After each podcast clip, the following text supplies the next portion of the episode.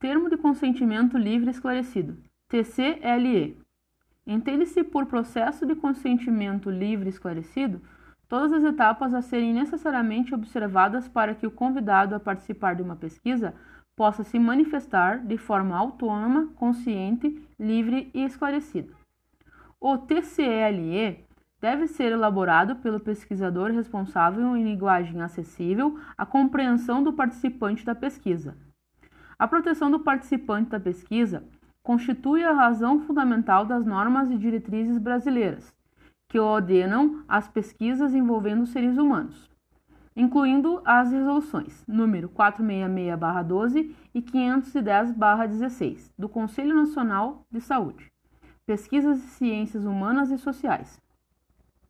O TCLE deverá ser obtido após o participante da pesquisa ou seu responsável legal estar totalmente esclarecido de todos os possíveis benefícios, riscos e procedimentos que serão realizados, e devem ser fornecidas todas as informações pertinentes a pesquisas. O TCLE, pela resolução número 466/12, deverá conter obrigatoriamente justificativa os objetivos e os procedimentos que serão utilizados na pesquisa, com o detalhamento dos métodos a serem utilizados explicitação dos possíveis desconfortos e riscos decorrentes da participação na pesquisa, além dos benefícios esperados dessa participação.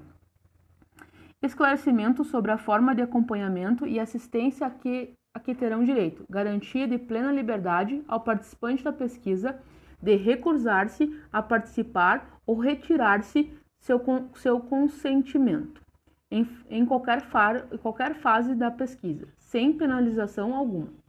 Garantia de manutenção do sigilo, sigilo e da privacidade dos participantes da pesquisa. Garantia que o participante da pesquisa receberá uma via do termo de consentimento lhe esclarecido.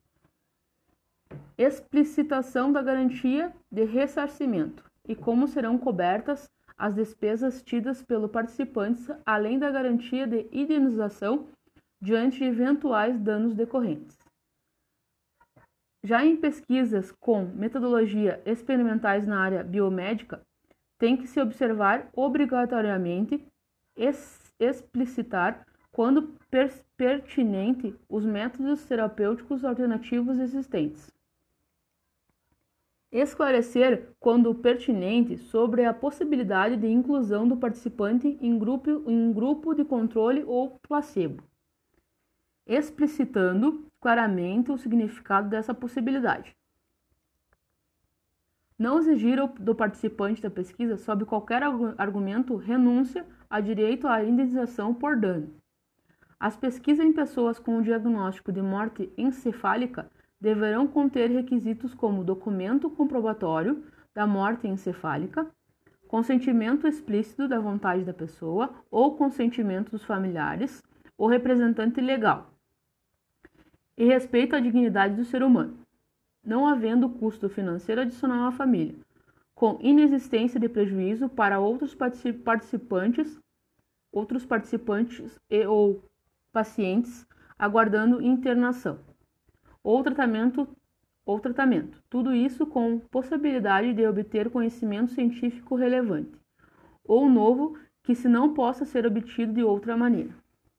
A ética em pesquisa implícita, o respeito pela dignidade humana e a proteção de, devida aos participantes das pesquisas científicas envolvendo seres humanos.